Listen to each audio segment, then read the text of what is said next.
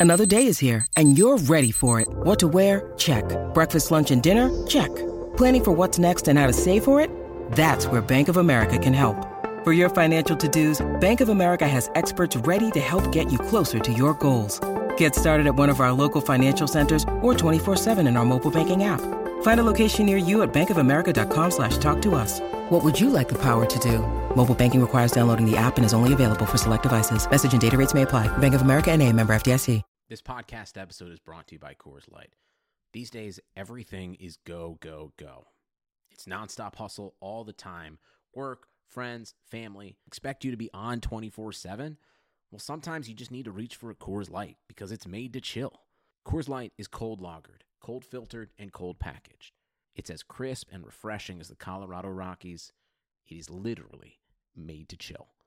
Coors Light is the one I choose when I need to unwind. So when you want to hit reset, reach for the beer that's made to chill. Get Coors Light in the new look delivered straight to your door with Drizzly or Instacart. Celebrate responsibly. Coors Brewing Company, Golden, Colorado.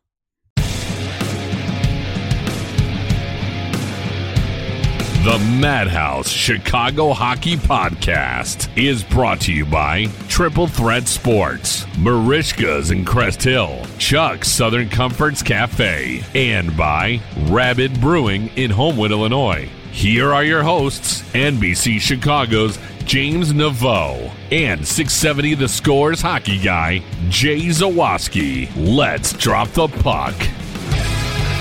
Welcome in, my friends, to a nice, calm, relaxing off-season edition of the Madhouse Chicago Hockey Podcast. My name is James Neveau from NBC5 Chicago, and with me, as always, is the one and only Jay Zawaski of 670 The Score. Jay, the last several times it feels like we've gotten together to do one of these podcasts. We've been discussing a breaking trade or a move of some sort, and this time it's just kind of a relaxing one. We had Blackhawks convention over the weekend. No major moves were announced. I feel like we're we're kind of at the chill point of the off season, don't you think?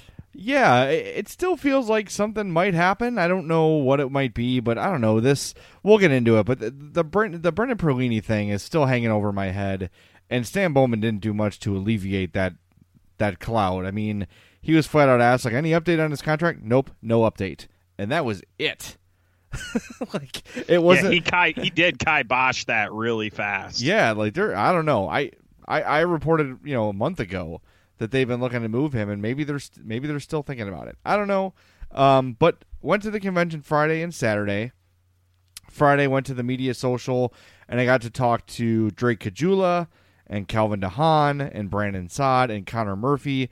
And the second half of this podcast will be me bringing you those interviews. They're really good. Hawks are very generous with their time. Um, for good guys, you know, guys that are easy to root for. Caggiula and de Haan especially were really engaging and really into it. So uh, that was cool. I was happy to get to do that. And then Saturday, we took Addie uh, to the convention and um, just did a couple of the things. Like we walked around a little bit. Then she went in there for like the second half of the kids' press conference. And then there was a Family Feud game and we'll talk about that a little bit. But it was like Blackhawks alumni versus current players, and then the winner of that game played like a family that was chosen at random to compete. It was it was a lot of fun. But the one thing that I gleaned from this weekend, if there's one thing I'm taking away, it's that Alex DeBrincat is the least interesting hockey player in the world. That, I don't know. That's quite a stretch to say know. that, man. There's some pretty uninteresting guys. Dude, these kids were asking him you you've seen this on if you've never been to one of these kids only press conferences you've seen them or you've seen the highlights.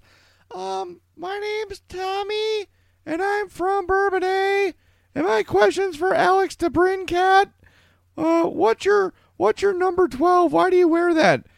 Uh you know i don't know. Uh, it was just sort of a sign to me. It doesn't really mean much to me. Uh my name's my name's betty. What's your favorite song Oh, I don't really listen to. I don't really care about music. I just listen to what's ever on in the locker room. Have a thought. My God, like, dude, you want to be a star? He's a star hockey player. He's a forty goal scorer, good looking kid, electrifying, great talent. He's just hockey. That's it. that is all Alex DeBrincat is is hockey, and that's great because he's really, really good at it.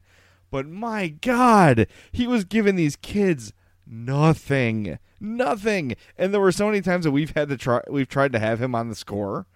And I'm like, all right, you know, up and comer. I know he's young. Maybe the interview will be good. No, it's just there's nothing there for him. And it, I guess it is a criticism, but I'm just saying, like, that dude is all about hockey. Nothing else matters. And that's probably a good thing considering how important he is to the organization.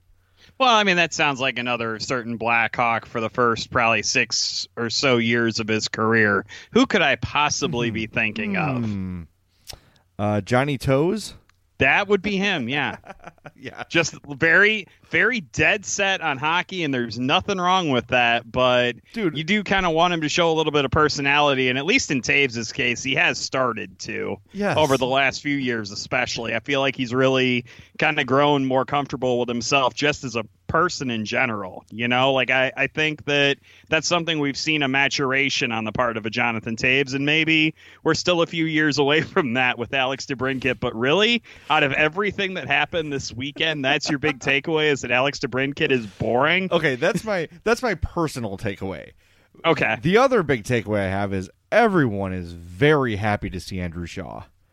Like Yes. from, from oh God, yes. from players, from the coaches that know him, like, not coaches, but like people in the organization that know him, to teammates. Like everyone's really happy Andrew Shaw's back, and you know it, it's understandable. Like this stuff matters. It's not just you know I know I work for Dan Bernstein, but like personality matters and chemistry matters, and bringing in a guy like him and a guy like Calvin de Haan, who you're going to hear from later in the podcast, and Zach Smith, these character guys that are good for that stuff, it does matter. It does matter. You look at those teams that won the cups, the Dave Bollands and uh, you know, uh, uh, like Troy Brouwer. Those guys, they weren't the most talented guys in the world, but they all together made a unit that was cohesive and had chemistry. And I think that's something this team has missed since Andrew Shaw's left. He was sort of, like you said, like Toews is kind of a quiet guy. Kane is not the most outspoken guy in the world. They need a guy who can be a catalyst, an emotional leader in the locker room. And Andrew Shaw was that. And, and I think everybody, to a man, is glad he's back. Well, I mean, we've talked a lot on this podcast about the human element kind of being lost sometimes in the focus, the hyper focus on the analytical side of things, like the Corsies and all that, and that stuff. We, we, you and I recognize Mm-hmm. is very important, but the human element does kind of get lost in that sometimes. And we talk about the impact that you know these guys, you know. The, situations on the ice not only have on them, but what it brings out in them. And I think Andrew Shaw is definitely a guy that wears his heart on his sleeve, both on the ice and off. And that, like you said, is not something the Blackhawks have a whole lot of. And yes, it can be to the detriment of the team at times if you commit a dumb penalty or you get in a fight when you shouldn't or whatever. But at the same time, it does kind of mo- it can motivate you. It can be a good thing. It's not a black and white issue where it's always good or it's always bad, but they certainly have not really had that element since Andrew Shaw left and like you said, it just it seemed to really kind of like brighten everybody up a little bit to have him back around the guys on this team and you know that may not translate into much of an impact on the standings or whatever but at the very least I do think it improves team morale a little bit yeah, and that's that's a good thing. That you know, it, it, that's it does matter. It truly does matter, and I think there's something to be said for swagger, and Patrick Kane has it because he's so great. He's just so much better than everybody that he has a natural swagger about him. Uh, but you know, to have a guy that's a little bit chirpy and a little bit mouthy on the ice, that that stuff can help. It takes pressure off people to have a laugh during a tense moment. I remember when I was growing up playing sports, and I'm not going to go Uncle Rico on you here, but I've been part of a lot of teams, and to have that guy or a couple guys on the team that can sort of break the tension, that can say something funny or do something to just sort of break up the monotony. Those guys are, are very valuable. And and those little over the course of 82 games and hopefully, you know, an extended playoff run, you need that. You need that levity sometimes to to to to break up the monotony and to break up when things are getting stressful or things are not going well.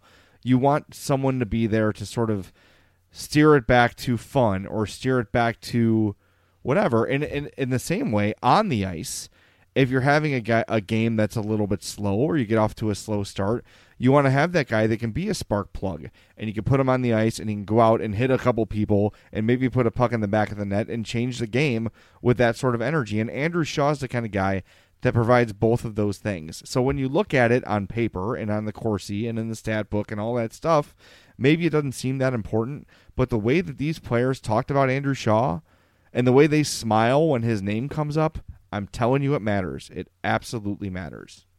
Sure seems like the fans kind of feel that way too. And i know that obviously that's not ultimately important in the grand scheme of things of what goes on on the ice. But there, it definitely was noticeable in the crowds that were at Blackhawks convention this weekend. I know that when Brandon Saad and Patrick Sharp both came back, I know there was a little bit of buzz. I think the buzz might be a little bit more intense with uh, this with Andrew Shaw coming back. Mm-hmm. It just you really get the sense that he is a fan favorite in town, and you know, fortunately for us as hockey analysts, he also does have some of that hockey skill to back up that hype. For sure. Well, and I think the difference too with him and Sharp was everybody kind of realized Sharp was at the end. It was just kind of a nostalgia, like, hey, we need a cheap guy that can maybe give us some offense, and he fit that bill. But I think everyone knew that to expect too much out of Patrick Sharp was probably foolish. Shaw's a guy who just coming off a career year despite having some injuries. Like he's at his prime now, uh, and and I think that's what makes this one different. A lot of people have poo pooed like, oh, you know, they're always bringing guys back. Yeah, but you know, when they brought back Saad and they brought back Shaw, the Saad thing hasn't worked out the way people thought it would. But they're looking to do they're looking to bring guys back that are going to help them hockey wise, not just PR wise. And I think when you looked at Sharp and then the second coming of Campbell and some of the other things, yeah, you knew they were just kind of cheap answers with familiar faces. This is different. These are Andrew Shaw is the kind of guy who's going to make this team better. Well, realistically, Brandon Saad should have made the team better too, well, but that obviously didn't work out. Well, I think he does make the team better, not better than Panarin, but he's still a very good player, and he can play even strength, penalty kill, power play, and be effective in all. He's not the megastar that Artemi Panarin's turned out to be, but I mean, if you look at things, right now they'd be without Panarin anyway, right? There's no right. way they'd be able to sign him for what the Rangers did and you still have Saad. So, you know, it's we've we've talked this deal to death. But um, I don't know. I'm excited about the Andrew Shaw thing just to see the way the players talk about him. That really shined a light for me. And I've seen it before, like in select moments, but to see almost everybody was asked about it, and as soon as his name was mentioned, their eyes would light up and they would smile. And that's yeah. there's something to that. I really think there is. Speaking of eyes lighting up and kind of uh, somebody who had a lot of the players and coaches talking this weekend, and that was Kirby Dach, yes. who third overall pick in the draft. Realistically, you've got to think that he's at least a contender for a roster spot coming out of training camp. A lot of guys had a lot of really positive things to say about Kirby Dach after his, you know, selection and after his performance in the prospect camp. Pretty clear that he's going to come in with the mindset to, you know, make this team out of camp. And a lot of guys are really impressed with the way he's prepared himself, not only mentally but physically as well. Jonathan Toews, uh, called him very mature for his age. He's a smart kid. Uh, I love this quote from him. We, you and I talked about it in the uh, kind of pre-podcast uh, chat session. Was I'm excited to see what he can do. I'm not trying to add any pressure on him, but I get the feeling he's got that mindset that he's going to come in and not move over, not get out of the way for anybody, and he's going to want to make our team right off the hop. Yeah. Those are those are strong words coming from Jonathan Toews, who, as we all know, can be kind of a reserved guy. He's not, you know, prone to being overly effusive in praise of anybody. But Jonathan Toews definitely sees something in Kirby Dach that he likes. And when you look at uh, Kirby Dach's uh, his strength on the ice and his hands and his skill set, the intelligence, it all seems like it's there. And the players definitely see it and recognize it and are saying pretty much what we've been saying that he's got a decent chance to make this team team right out of training camp. Well, when you look at the skill set, and that was, you know, even going into the draft, he was a guy that sort of projected as a, as a guy who might potentially be NHL ready. You know, everyone knows Hughes and Kakko are going to be there from day one for the uh, Devils and Rangers. And then the, the other thought was that Bowen Byram would be the most ready for Colorado. But Dach, a lot of people especially like right during the draft and right after, said, you know, this kid might not be that far away. And, and I know it's tough to look at prospects camp and say, wow, this guy really is terrific. I mean, look at Alex 14 is the epitome of that. That dude's still like he is the best player on the ice. He's going to be a stud, yeah, but when he's pressured, he can't handle the puck. And those are the things you don't see at prospects camp. But what I saw from Kirby Dach, it wasn't just like he wasn't blowing people away with speed, but up close, in tight, his hands were some of the best I've seen he's really good at protecting the puck too and that's definitely something you have to learn as the competition kind of ratchets up you really do have to know how to protect the puck you can't just use the fact that you're taller and bigger than everybody to your advantage at the NHL level and I think it takes a certain amount of intelligence to do and I I get the sense that he has that intelligence to do it. Here's a homework assignment for us. We try to find guys comparable to Dach that made the jump right away right? Mm. I, so look at the age, look at the size, and I wonder maybe you wouldn't say like drafted exactly where he was, but there's got to be a there's got to be a precedent for this. There's got to be because with his body type, I'm not worried about the NHL toll. You know, it's one thing if it's someone like DeBrincat size. By the way, one thing I did learn about Alex DeBrincat is he wears a size six and a half skate. No way. Yes, he said it. he said he said I wear size six and a half skates. That's but, insane. I know. Dude. That's like a child. Anyway, Dach, if you plug him in at third line center, is there anything about the NHL game you think is really going to be overwhelming for him? I, I do think like if you protect him, and this is and this is for every this is for every player. I think. Yeah. There is kind of an adjustment to be made that lines one through four, your opponents are all pretty darn good. Like there are maybe lines that you can get catch a little bit of a break against at the junior level, but at the pro level there is no such break that you get. Maybe that's an adjustment, but at the same time, you know, there are guys who just kind of relish the you know, the relish the fun of a challenge and you know, judging by how well Kirby Dach kind of plays in those types of situations and how he really seems capable of kind of keeping his head even when he's under pressure, maybe he thrives in situations like that. Yeah, and you mentioned Jonathan Toews using the word maturity. Um, I've been around Kirby Dach a handful of times since he's been drafted, and I very much get that vibe. There's no deer in headlights to Kirby Dach. He's confident, not cocky, but he knows he belongs. He knows he's good. Um, you can even see like on the ice at prospects camp how he was confident and laughing and not nervous and not overwhelmed by the moment or the opportunity. The kid knows he's good at hockey, and he knows that he's got a good shot of making this team. And and look, I obviously all of us want him to make it. I can't wait for the preseason. This to me is going to be one of the most interesting preseasons in years because I think there's yeah. so many guys that are knocking on the door for spots. And that's one thing I brought up to Drake Caggiula when I talked to him. I said, look, you're, you know, Bowman and Colliton have mentioned that top line left wing spot, and it was his for a long time. And maybe now with a full year under his belt or a full camp under his belt, he'll be ready to take it. However, there's a lot more competition for it too. So I don't know. It's I think this camp is going to be fascinating because you look at Caggiula, you look at Kubalik, you look at Sikura, um, all these guys who are kind of, you know, fringe guys, they were everyday players last year because they mm-hmm. needed to be. Like the this is a good good example. The NHL 20 is coming out in September, but right now they have it like in a beta test, so you can play it if you want to for a couple more days. And how is it, Jay? I'm sure you've spent hours and hours playing. I have. It's it's improved.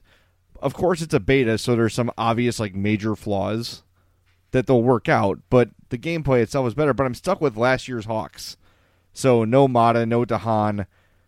We forgot Chris Kunitz and Slater Koekkoek and Carl Dahlstrom. And like these are all guys that played major time for the Hawks last year. Played serious roles for this team. Yes. They're not going to be part of things this year. It's going to instead it's going to be Zach Smith, who's a proven NHL player, Andrew Shaw, Calvin Hahn. I know everyone wants to crap on Olli Maatta, but I'll take him over Slater Koekkoek 365 days a year. I, you know what I mean? It's just I, It- they're just next a year is a leap team. year, by the way, so you'll have to Good. add that extra day. I will. I'm gonna. I, I don't know. I, I maybe I'm just in the off season and I'm feeling more optimistic than I should. But this team missed the playoff by six points. That's switching coaches in midstream and giving major minutes to Slater F and Cuckoo.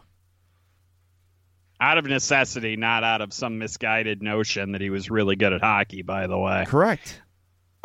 and Cam Um, Ward yeah, and goal I, for I, a I bolt. agree with you on that front, though, and I think it's something. Obviously, we're going to talk a lot as training camp comes up. We're going to talk a lot about this. I do. I still obviously think there are plenty of flaws in this team. There's flaws in every team, frankly, but I think there's a little bit more of a reason for optimism this season than there was last season. Like I, I'm not going to pretend that two years ago, like I knew everything was just going to kind of fall apart and they weren't going to make the playoffs. Like last year, though, you you kind of knew. You Yeah. knew that this group was had some pretty fatal flaws to it, and ultimately, like you said, they only missed the playoffs by six points, bes- despite all of that. So I think with Jeremy Colliton coming into his first full year and having a training camp to kind of implement his system, which by the way he did talk about on Friday, Mhm. and I'm glad that he you know he addressed it and he seemed very confident that he'd be able to get everything implemented the way that he wants it to right off the bat, and they wouldn't have that kind of slow pace like development of the system that led to a bunch of losses in a row last year. Having that advantage and then having the fact that they have so many home games baked into the early part of their schedule, which is also something several of the guys kind of discussed, including Colliton and Toews. I- I, think that those things are really going to work to the Blackhawks' advantage, especially if they have a guy like Kirby Dach make the team out of training camp. It's going to really allow them to kind of set their focus and vision for the year. And I think that ultimately it could play to their benefit as we move from October and beyond. Well, in the Brandon Saad interview that you're going to hear uh, next segment, he does sort of allude to the difficulty in changing on the fly midseason. And the question I asked him was, was it hard for veteran players like you to sort of accept Jeremy Colliton as your coach? Was it difficult with Q leaving to welcome in a guy who was just an experienced? He said, no, it wasn't about not trusting Colliton or Colliton not earning our benefit of the doubt. It was more about we've been playing this system for so long to have to learn it mid-season is almost impossible. And he said like fi- like when you could see the improvement when we finally started catching on as the as the year went on, but it was difficult early on. Connor Murphy alludes to it too. Like that is a tough tough thing to do. Uh, and now you know the the the confidence Colliton speaks with, and I like his coaching staff. Uh, Marc Crawford was around hanging out at the media social, just talking everybody's ear off. Another guy, by the way, another thing I learned, Jimmy Waite, uh, really a good talker. The Blackhawks goalie coach was talking about Crawford, and I- one of the questions that was asked of him was like, did Corey ever really consider retirement? Was it something that he had considered? And he said, you know, that's really like more of a media creation than anything. He never. That's really never been on his mind. It's something that's never crossed his mind. You and I can discuss. Maybe it should have been. That's a conversation for another day. But, But, he- again, uh, but to to reiterate what we have said before, ultimately it was completely up to him. Yeah. we just wanted him to do what was best for him, both as a hockey player and especially as a person. Right. Uh, but and then Waite kind of went on to say like, look, that concussion he got at the hands of Evander Kane against San Jose, he's like any goalie would have gotten a concussion from that. It wasn't just he went down hard and was hit hard, and it was a concussive hit. So he said like, don't really read into the fact that oh he got another concussion. He's like anyone in that situation with that impact would have had the same result. So anyway, I just thought it was interesting. Like he's fully on. Like Crawford's ready. Leonard is obviously ready. And you mentioned the the home schedule. You're starting the season with a health, healthy Crawford, healthy Leonard, Le- not Leonard, Lehner. Please, please get that right before the season Yeah, starts. and a big home schedule ahead of you. Starts matter, and if they get off to a hot start, th- I mean that's that they could. I'm not going to say they're going to coast, but if they can take advantage of all those things, they'll be in really good shape for the rest of the year. Because a slow start can kill you, but a fast start can sustain you for a while.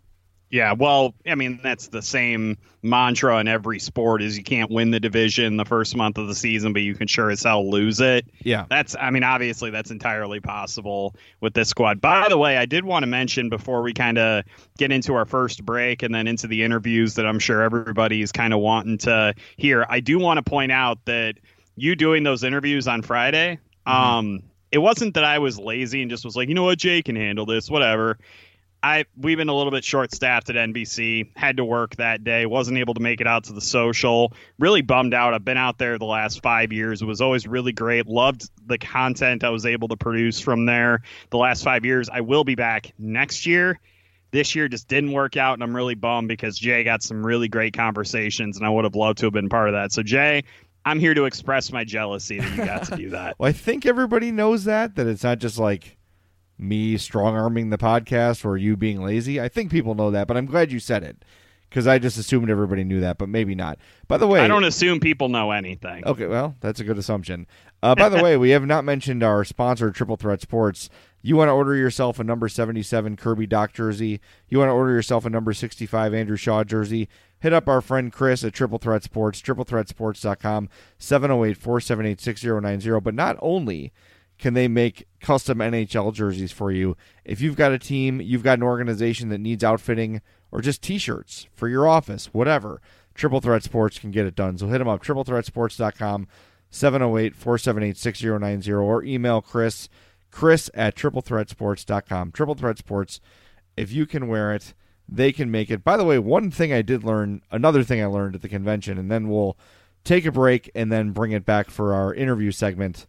Um, I think the Hawks are getting new jerseys next year because okay. Ev- wait, wait, do you mean this coming season? This, I think this coming season are getting the tweaked jerseys. Yes. Okay, I'll go ahead and let you uh, say this, and then I do have a question about that. Okay, so for the last six months, uh, what is it called? The Blackhawk store used to be Hawk Quarters. It is been, Blackhawk store. Yes, they've been selling their Adidas jerseys, the Pollyanna Cowers that we all know and love, for like fifty percent off. This mm. this weekend at the convention, you can go in there and get a numbered I think I'm right on this. A numbered authentic Adidas jersey for 75 bucks. Those are typically like $300. Yeah. I'm telling you, there's rumors that they tweaked the collar a little bit cuz no one's buying it cuz it's ugly as hell. I th- I would not be surprised if they have brand not brand new, but if they t- tweak that collar for the upcoming season because people just aren't buying Hawks jerseys anymore because they look like crap. It's not because they cost too much. No, they've always costed a lot.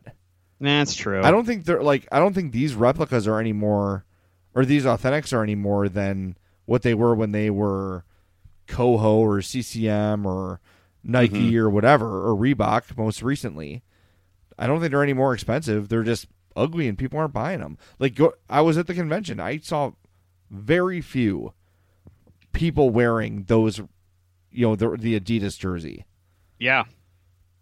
And those collars are atrocious. They're you horrible. absolutely right about that. They're horrific. And Adidas is like, if you want to talk about the Q rating of the brand, Adidas is probably the highest Q rating for the general public of all the companies that have produced jerseys for the NHL in the last hundred years. Yeah. So it's not like people, well, I don't like Adidas. Everybody likes Adidas. Everybody wants to wear that.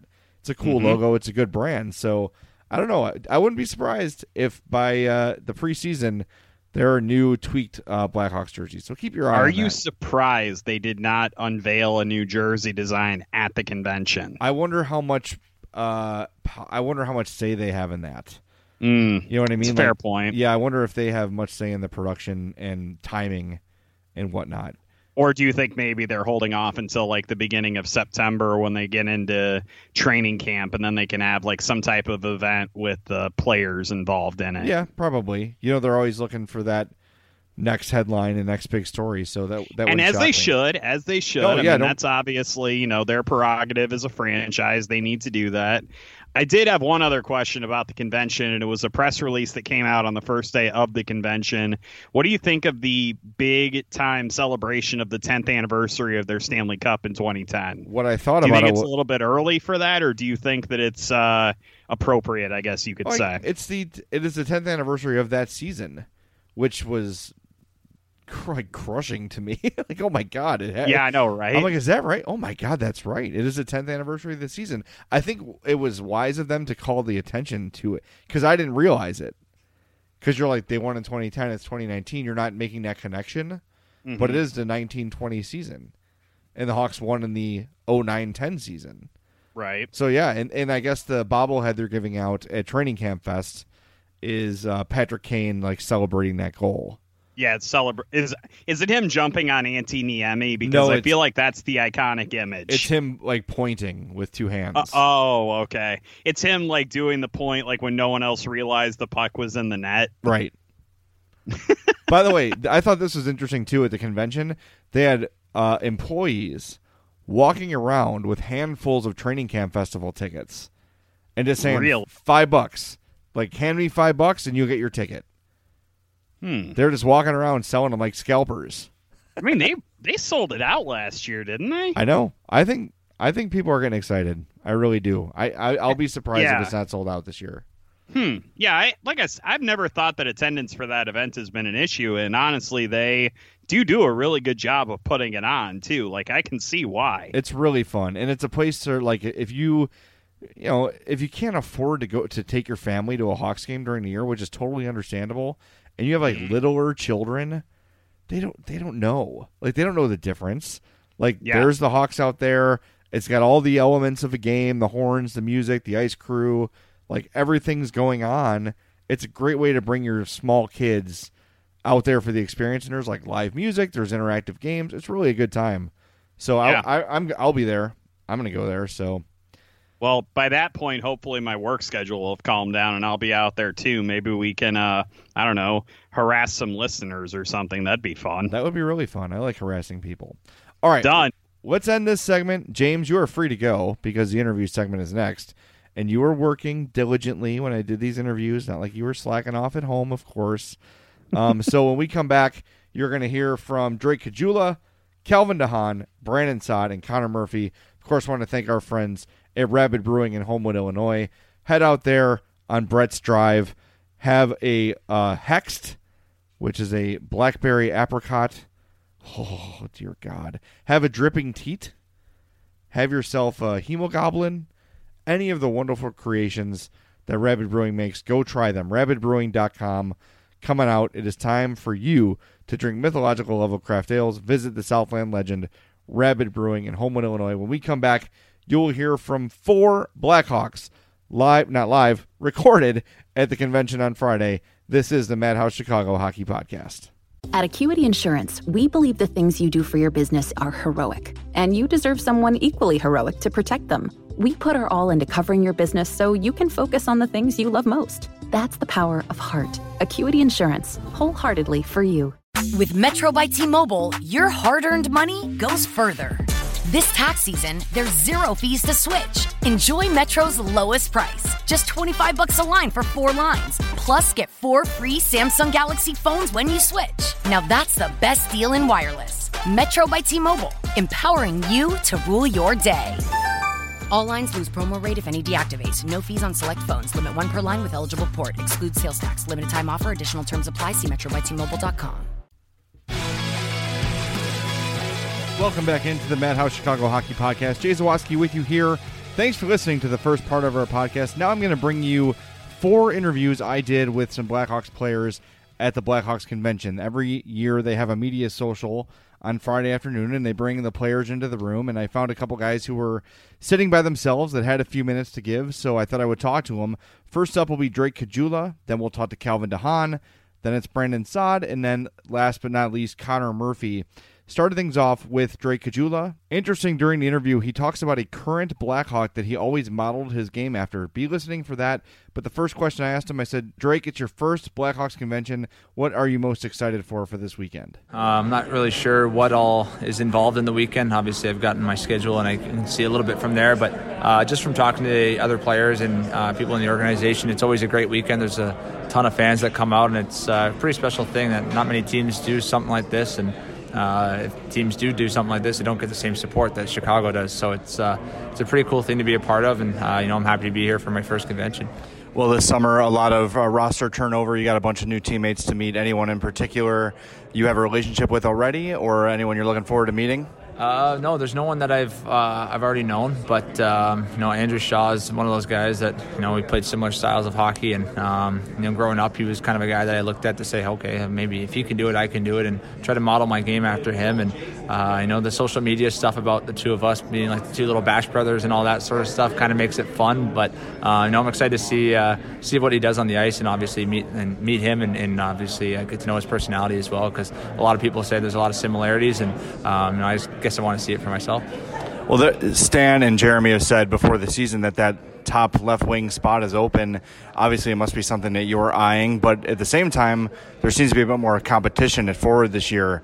Um, how do you see yourself entering training camp? What's your mindset going into the new season with that in mind? Yeah, I mean, uh, the, mindset is to get back on that first uh, first line opportunity and first line spot. Um, you know, I thought in my time there last year, I, I made a, a, good imprint and and show what I was capable of doing in, in a small sample size. Obviously, um, you want to be there and, and, be consistently there and be there for a long season or a full season and, and show what you're really capable of doing. But um, you know, obviously the healthy competition is going to go a long way. It doesn't matter if you're fighting for first line or fourth line. That healthy competition is going to only you know push the team in the right direction, and um, that's what we want in the locker room. We want the guys to be pushing each other to get better every day, and um, my mindset doesn't change. I'm here to fight for that opportunity and fight for that job, just like everybody else is. And um, you know, you're going to see the competitive spirits, uh, you know, right away from training camp all the way throughout the year. I think. It seems like every player answers this question differently, but does bouncing from line to line, how does that affect you? Would you rather be a guy who's established in one spot, or, or do you not have a problem with that movement? Um, yes and no. I mean, in Edmonton, I bounced around from line to line quite a bit, and sometimes it was hard to find chemistry just because one game you're playing with a guy that likes to play know more of a straight line game. Then the next game you're playing with someone who's playing a little more east west, and then all of a sudden you go back to a north south game, and um, you know kind of you know it's hard to get into a groove and, and find that right chemistry. So um, obviously the goal is to you know solidify your spot into a, into a role that you know you can always call home, and um, you know nothing's ever set in stone. You can get bounced around from spot to spot, but you want to have you know a place in the lineup where you can consider home, and, and that's where you feel comfortable, and um, you know you play majority of your time in that situation. So um, you know, obviously, I'd, I'd, like to find a home on a, on a, on a single line, but um, as we all know, like throughout the year, things change and uh, positions change and lines change and um, all that sort of stuff as well.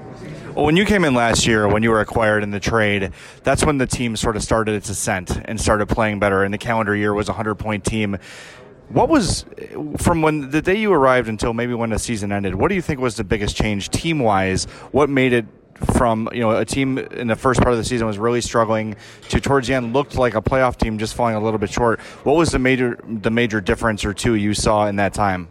Uh, I think taking pride of you know playing in our own zone. Um, I think uh, you know earlier in the year I can't really speak for that because I wasn't here, but um, I know the team kind of spoke about how you know they're letting in a lot of goals, and, and if they did win a game, they were trying to win six five, and um, it's hard to it's hard to win a lot of games like that. You can't be giving up five goals, and I think um, as the year went on and um, as my time went on here, we, we started to lock down our own zone and um, you know we were capable of winning games two to one and, and, three to two and stuff like that, rather than having these high scoring games. And every now and then they happen. That's just the way the league works. But um, our commitment to team defense and just being smarter in our own zone, taking care of pucks, and you know understanding when to try and create offense and when to make the simple play. I think that uh, really helped our team defense, and um, you know we started to limit goals against, and that allowed us to you know get more wins and push us closer to the playoffs.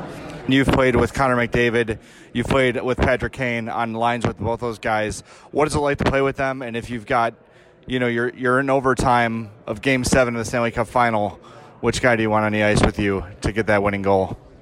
Um, well, I'll start with the first part of the question. Just playing with the two of them, obviously, it's uh, it's a big honor. They're obviously superstars in, in their own ways, and just being able to be a you know a small contributor to to you know being on their line and helping them out, and um, it's uh, it's it's a fun thing for me to do. It's a it's a rewarding thing for me to do. But at the end at the end of the day, I get to help out them and, and try to reward them as well with my hard work. And um, you know, it's fun to to be that contributor and be the engine of a of a line that you know pushes those guys to you know do their thing as well. And um, you know it's it's been a pleasure to be part of both teams and, and, be able to watch them firsthand and be able to play on the same line with them at the same time. And um, to answer your second question, I'm gonna have to go with Kaner. Kaner's done it. He's been there. He's done it before. Um, they call him Showtime for a reason. Uh, nothing against Connor, but uh, you know Kaner's he's he's gotten that Game Seven winning goal before, and um, he's got that clutch gene in him, and um, I'm sure Connor does too. It's to come out at some point in his career, but right now I got to go with Kaner because he's been there and he's done it before. You know, it's pretty rare that an NHL player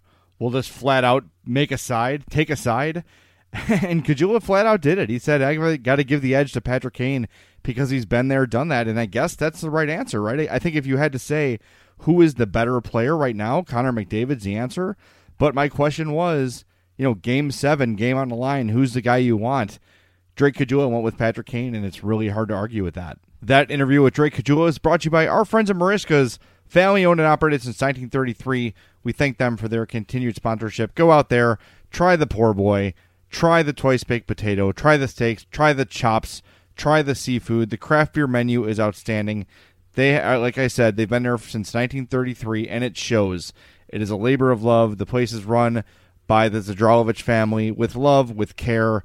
You'll go there. You'll feel like part of the family. You will love every bite you take at Merichka. So visit them, 604 Theodore Street in Crest Hill. Visit Merichkas.com or check them out on Facebook. That's facebook.com slash Merichkas, M E R I C H KAS. They're closed only on Christmas, Easter, the 4th of July, and Thanksgiving. So you've got some time to go visit our friends at Merichka's. Go check them out. Go tell them the Madhouse podcast sent you. Next up on our list of interviews, new Blackhawks defenseman Calvin de Haan. Really great interview, very willing participant. Uh, I think he's going to be a big part of things this year, not only because he's one of the team's better defenders, but just has the vibe of a good locker room guy, the sort of player that a lot of guys will get along with and a lot of guys will like having around. Later in the interview, I asked him, was he surprised the Blackhawks did not pursue him as a free agent last summer when it seemed like such an obvious fit? He addresses that situation, but first I asked him, who is he looking forward to meeting the most at his first Blackhawks convention? Everybody, kind of. You know, meet all the new guys and uh, my new teammates and stuff. Um, I'm looking forward to the weekend. It's uh, you know quite the production that goes on here, and it's uh, it's great to see. It keeps uh, you know, it's some it's the dog days of summer right now, right? And it keeps the fans engaged, and it's uh, it, I think it's a really good event. I saw when you walked in. Did you introduce yourself to Adam Boqvist? Was that the first time you two had met? Yeah, yeah. He's uh, I've uh, never seen him play, but I've only read good things about his game, and um, you know, he's obviously you know he's a high pick, and he's a very talented player, and um, you know he's gonna he's gonna have a really good career in the NHL.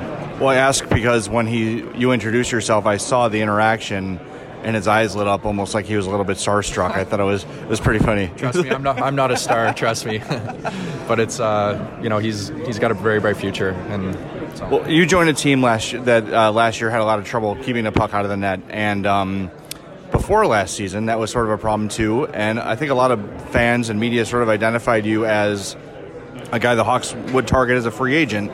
Were you sort of surprised when, when that call didn't come from them? Do you sort of keep an eye on when you're entering free agency? Do you say like, okay, these are probably the teams that would be interested in my services? Did it surprise you a little bit that they didn't come asking in the first place? Uh, you know, Stan alluded to it when, when some of our first conversations that we've had, and um, you know they're in a tough cap situation at the time too, and he admitted that, and it, it is what it is, and. Um, you know, he said they've been trying to trade me for me for some time now, so it's uh, it's good to feel wanted. It's it's it's going to be a fun season. I think it's this team's competitive. I think this we can win.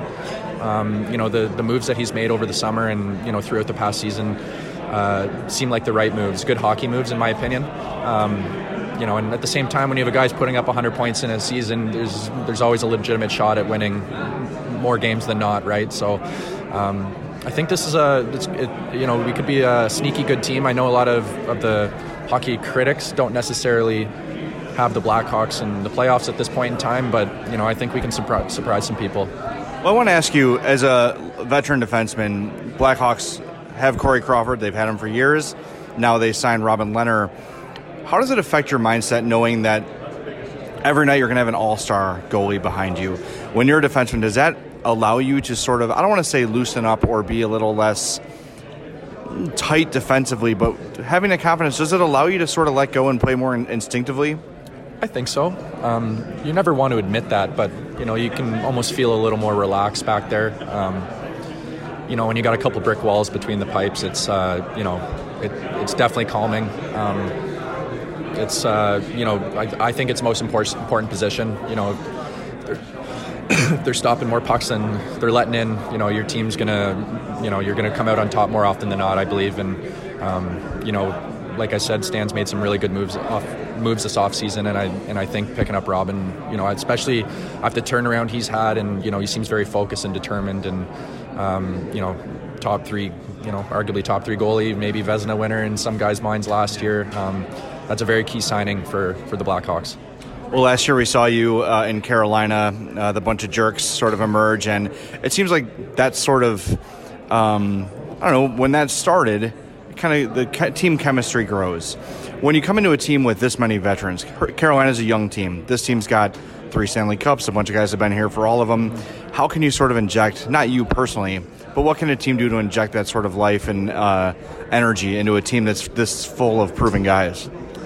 Um, that's a tough question. Sometimes it's not necessarily on the ice; it can be off the ice. Um, you know, I like to think I'm a guy's guy. Uh, you know, good locker room guy. I don't know what my teammates, my past teammates, would say about me, but you know, that's how I, I view myself, and um, you know, just try and keep things light. You know, it's a, it's a long season, and um, you know, whether you win or you lose ten nothing, the sun's still going to rise tomorrow, and you still got to enjoy this this life. And I've really learned over the years that it it's going by way too quick, and um, it sucks, and I'm just trying to enjoy it as much as I can, and I try and uh, bring that into the locker room as well, and just make a make it a fun environment again. Um, you know, and it, and it seems to translate sometimes. You, you have a little more fun away from the rink and, and at the rink, and then it translates on the ice. All right, well, I'd be remiss to my listeners if uh, we're big fans of Teuvo Teravainen. We miss him deeply.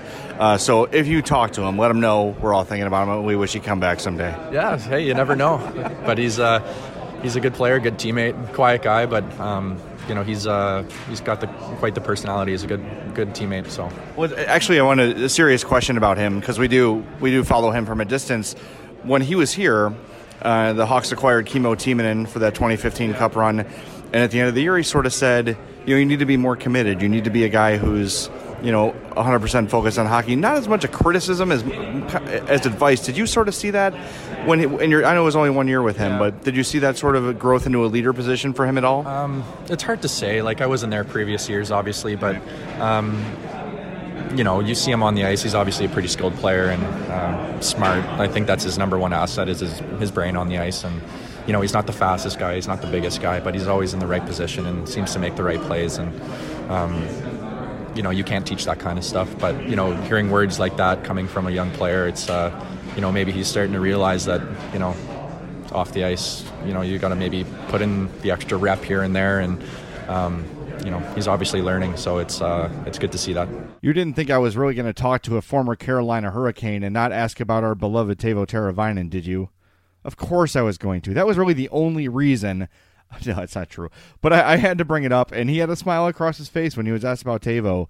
Uh, great young player, and uh, man, of all the people that have been cap casualties, he is the one I miss the most. I think most Hawks fans do as well. That's actually, uh, I've told you guys I'm writing a book, The 50 Men and Moments That uh, Made Up the Blackhawks. I just finished that chapter on cap casualties today. And man, revisiting some of that stuff is brutal.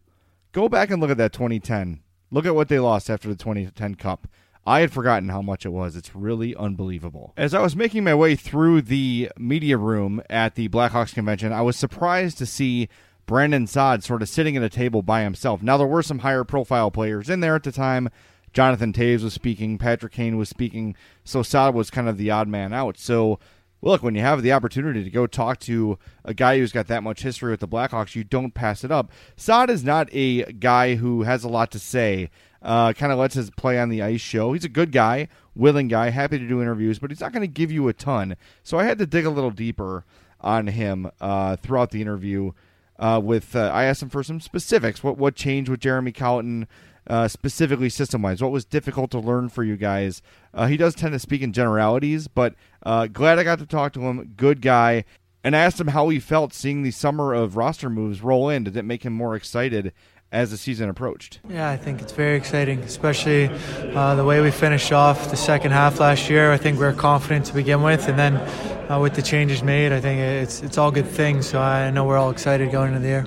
Well, uh, Jeremy Colliton and Stan Bowman talked at the end of last year and the beginning of this offseason about needing to add some more guys, sort of your style, guys that play north and south games, physical games, guys that can succeed in the playoffs. You got Zach Smith and Andrew Shaw's back adding guys like that, how does that make you guys more competitive on a night to night basis? I think it's good just to, to get good pros. You know, it's uh, to go to have guys come in, lead by example, play the right way. You see the teams that win; they can all play. They can play skill. They have skilled players, but at the same time, they can play that type of hockey. So I, I think it's great for our team, great for the culture of the room, uh, and yeah, we're excited to have them. Last season, when Jeremy came in, um, it's tough start for you guys, obviously, adjusting to a new system, all those things. What did you see once things started to improve? Sort of when the calendar year flipped to 2019, you guys were on almost a 100 point pace. What all came together for you guys at that moment? I just think being more comfortable. You know, once you're more comfortable, you have that confidence, and um, whether it took a while to learn the systems or get comfortable with his coaching style, uh, it was new for a lot of guys, especially the guys that have been under the same coach for 10 years plus. So uh, it's definitely a change, but when we seemed to get more comfortable, we got that confidence and we played great as a team. With a team so full of veterans like you, Brent, Seabrook, Jonathan Toews, et cetera, et cetera, when a new coach comes in, especially replacing a legend like Q, did it take some time for guys to buy in? Did you guys have to be convinced sort of before the team totally uh, bought into what Jeremy was teaching? Yeah, I don't know so much just about buying in, but it's learning a whole new structure. You know, you play the same way for for a long time, and you're used to that style of play, and then it's tweaked a little bit, and uh, I think everyone's confident in his ability, but just to learn him as a coach and learn what he wants out of you as a player. So that might have taken a little bit of an adjustment, but um, I, I think everyone was confident off the bat. What was the specifically? What was what were the big differences in the system change? What were the things you guys had to sort of adjust to the most? I think the, the, the defensive zone had a few different structural things that, that we had to adjust. Offensively, it wasn't too much. He, he kind of lets you play and, and, gives you that confidence in yourself. But uh, I think probably defensively, it was, it was a little bit of a change. You guys excited to see Andrew Shaw back? Yeah, I know I am. You know, it's uh, it's funny he's coming back, but it's, it's a different team really. So um, I don't know how many guys know him or the select few that do. He's definitely a good guy to have. Well, when you saw the moves made this offseason, obviously the, up, the defense upgraded with uh, Olli Maatta, Calvin de Haan, and now Robin Lehner and net. Um, when you guys see those moves rolling in during the offseason, does it get you excited? Does it get you pumped to, to be at camp a little bit sooner, maybe? Yeah, definitely. I, I think uh, it gets everyone excited. You know, coming back into town, seeing the guys, everyone you talk to, I think it's you can see the excitement talking about our team and the and the additions we made. So anytime you, you pick up pieces that are going to help you win, we're all competitive. We all want to win. So I think it's it's excitement from top to bottom. What are you looking forward to most this weekend? Uh, just interacting with the fans. You know, it's great that uh, the Blackhawks do this, and you get to interact with the fans that give so much to us and support us so much. And uh, it's it's nice to see the guys and see the fans and enjoy the weekend. That, of course, Blackhawks winger Brandon Saad interesting interview as far as Brandon Saad interviews go. Uh, the Colliton stuff stood out to me. He said it was not really a matter of trusting him or having faith in him, but just learning a new system on the fly, especially after being in one that was the same thing for so long, was difficult. And they, they said they have faith in him, and I thought that was interesting. He didn't have to say that. There's ways to sort of dance around those comments. Saad didn't do it, and he said the problem was never really with Colliton. It was just difficult to have to learn a new system on the fly. This final interview with Hawks defenseman Connor Murphy is brought to you by our friends at Chuck's Southern Comforts Cafe with locations in Burbank and Darien. Visit chuckscafe.com. The barbecue, the Mexican, the Cajun food, the bar food, whatever you're in the mood for, whatever you want to go and stuff your fat face with, Chuck's will help you out, man. They are the best. I love everything at Chuck's. And whatever mood I'm in, whatever mood I'm in food wise, they've got it. They've got what I want. They've got what I'm craving. Uh, sometimes I just want some buffalo wings. Sometimes I want some great barbecue or just some barbecue nachos. Maybe it's just a burger. Maybe it's something really exotic like Chuck's Cochinita Pibil that he serves on Saturdays. Whatever I'm in the mood for, Chuck's is going to have it. Everyone you bring with you to Chuck's is going to find something they love any day of the week. The desserts, you got to try the cobblers. They're absolutely amazing. I keep forgetting to tell you about the cobblers. I won't make that mistake again. The cobblers are where it's at. Make sure you save room. Make sure your whole table saves room for the cobblers because I don't think one man could tackle it alone. It is quite a feat to down one of Chuck's cobblers, but you will absolutely love it. Go to chuckscafe.com. Check out their specials. Check out their daily specials, their weekly, their monthly specials, and all the great events they have coming up. They've got trivia. They've got all sorts of things always going on at Chuck's. So again, chuckscafe.com, Burbank and Darien. Already got to catch up with Blackhawks defenseman Connor Murphy, who sort of rose uh, last year as one of the Hawks' uh, top defensemen. He drew the toughest matchups for a lot of the year. I asked him about that. First, I asked him what is he looking forward to most now that he's at his third Blackhawks convention? Meeting a couple of new guys is definitely looking most forward to. It's uh, uh, unique to have a weekend where everyone comes back into town, and um, what are we in July and July, and uh, just to to get to know the new guys, and that way when camp starts, you're already kind of have gotten that small talk out of the way, and um, obviously just uh, it's always a reminder of how amazing the following is, um, the amount of fans that come and uh, the support they give us all year, and, and, to have them show up in the summer and on a year or the last couple of years not uh, playing up to standards, not making playoffs is uh, is amazing, and it gives us a boost and definitely a lot of motivation to finish the summer strong to start the season well too. Well, last year we saw you drawing a lot of the top defensive matchups, and obviously you probably take pride in that. But now with de Haan here and Maatta here.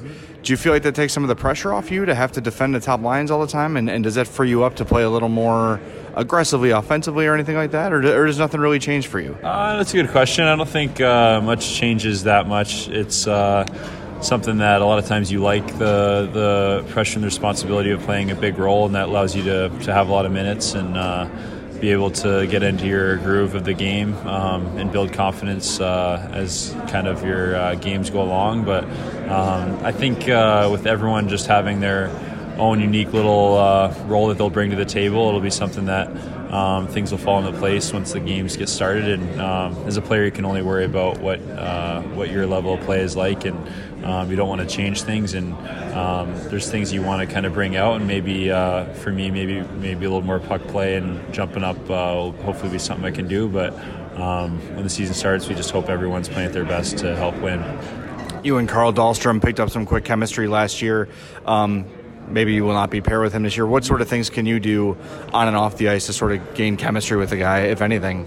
Yeah, Dolly and I have a great relationship. Uh, it was he reminds me a lot of myself, just in the way of uh, stepping into the league, just trying to to be uh, a hard worker and, and be known as an honest, good player. Um, he just is a guy that's for as big as he is, he skates well and um, defends well. And me and him kind of had more of that defensive mindset playing against uh, certain lines and uh, on whatever night it was. So um, we would talk, and we both uh, took pride in wanting to um, shut down other teams the best we could, and uh, that's why I think it definitely builds a relationship anytime you can uh, be paired with a guy that you're on the same page with. But um, the goal is to build that relationship with all your teammates. That way, uh, everyone has that common goal, and when you're out there, it's uh, there's no thinking; it's just uh, playing and trusting each other.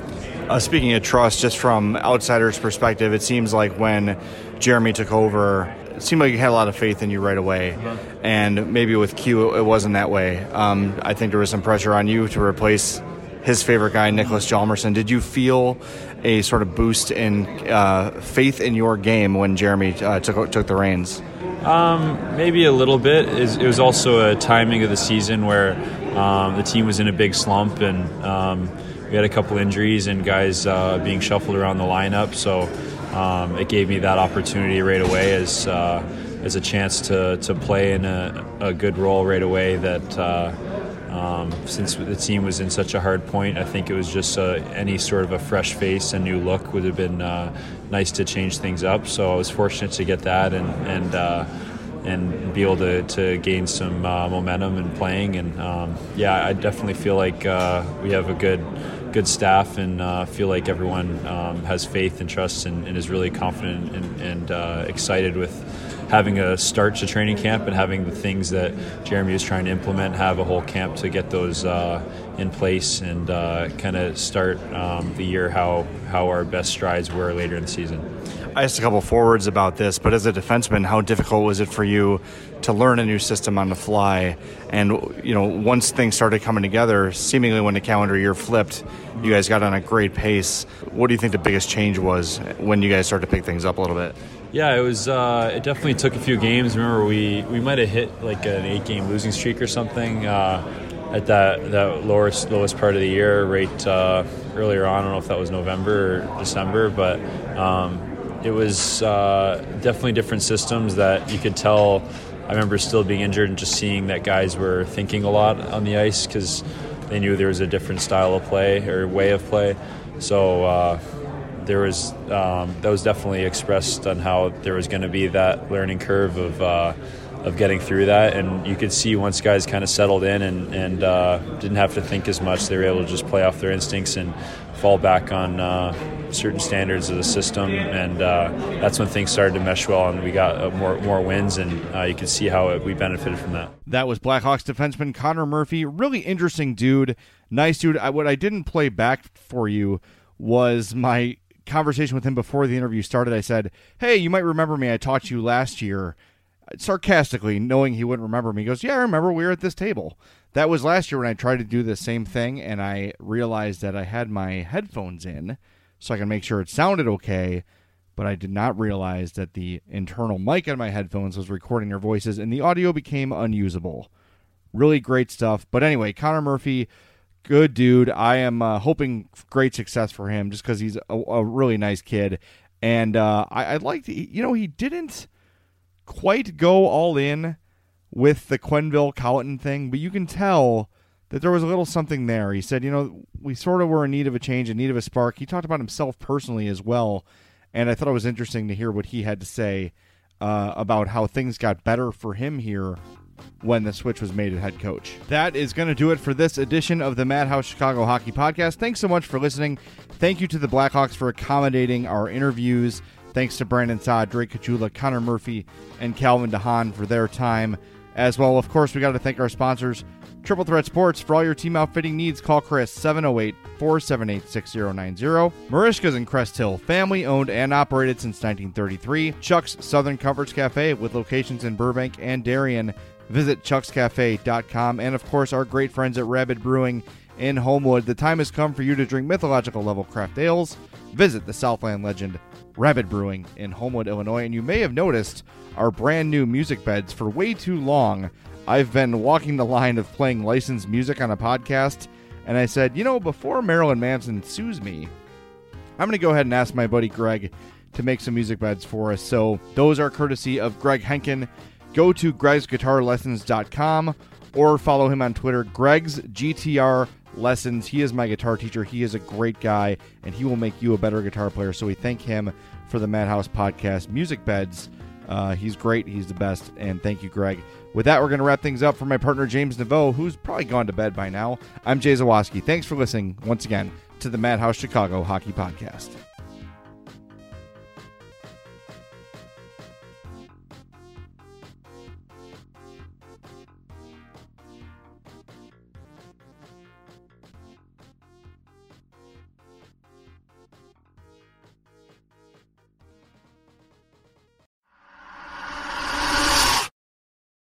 Suicide loves silence. Break the silence. Don't be afraid to ask questions. Talking about thoughts of suicide may be a source of relief to the person at risk. Listen to them, let them talk, and let them know you care and are concerned. Suicide is preventable. Learn how to discuss your concerns. Recognize it, talk about it, act on it.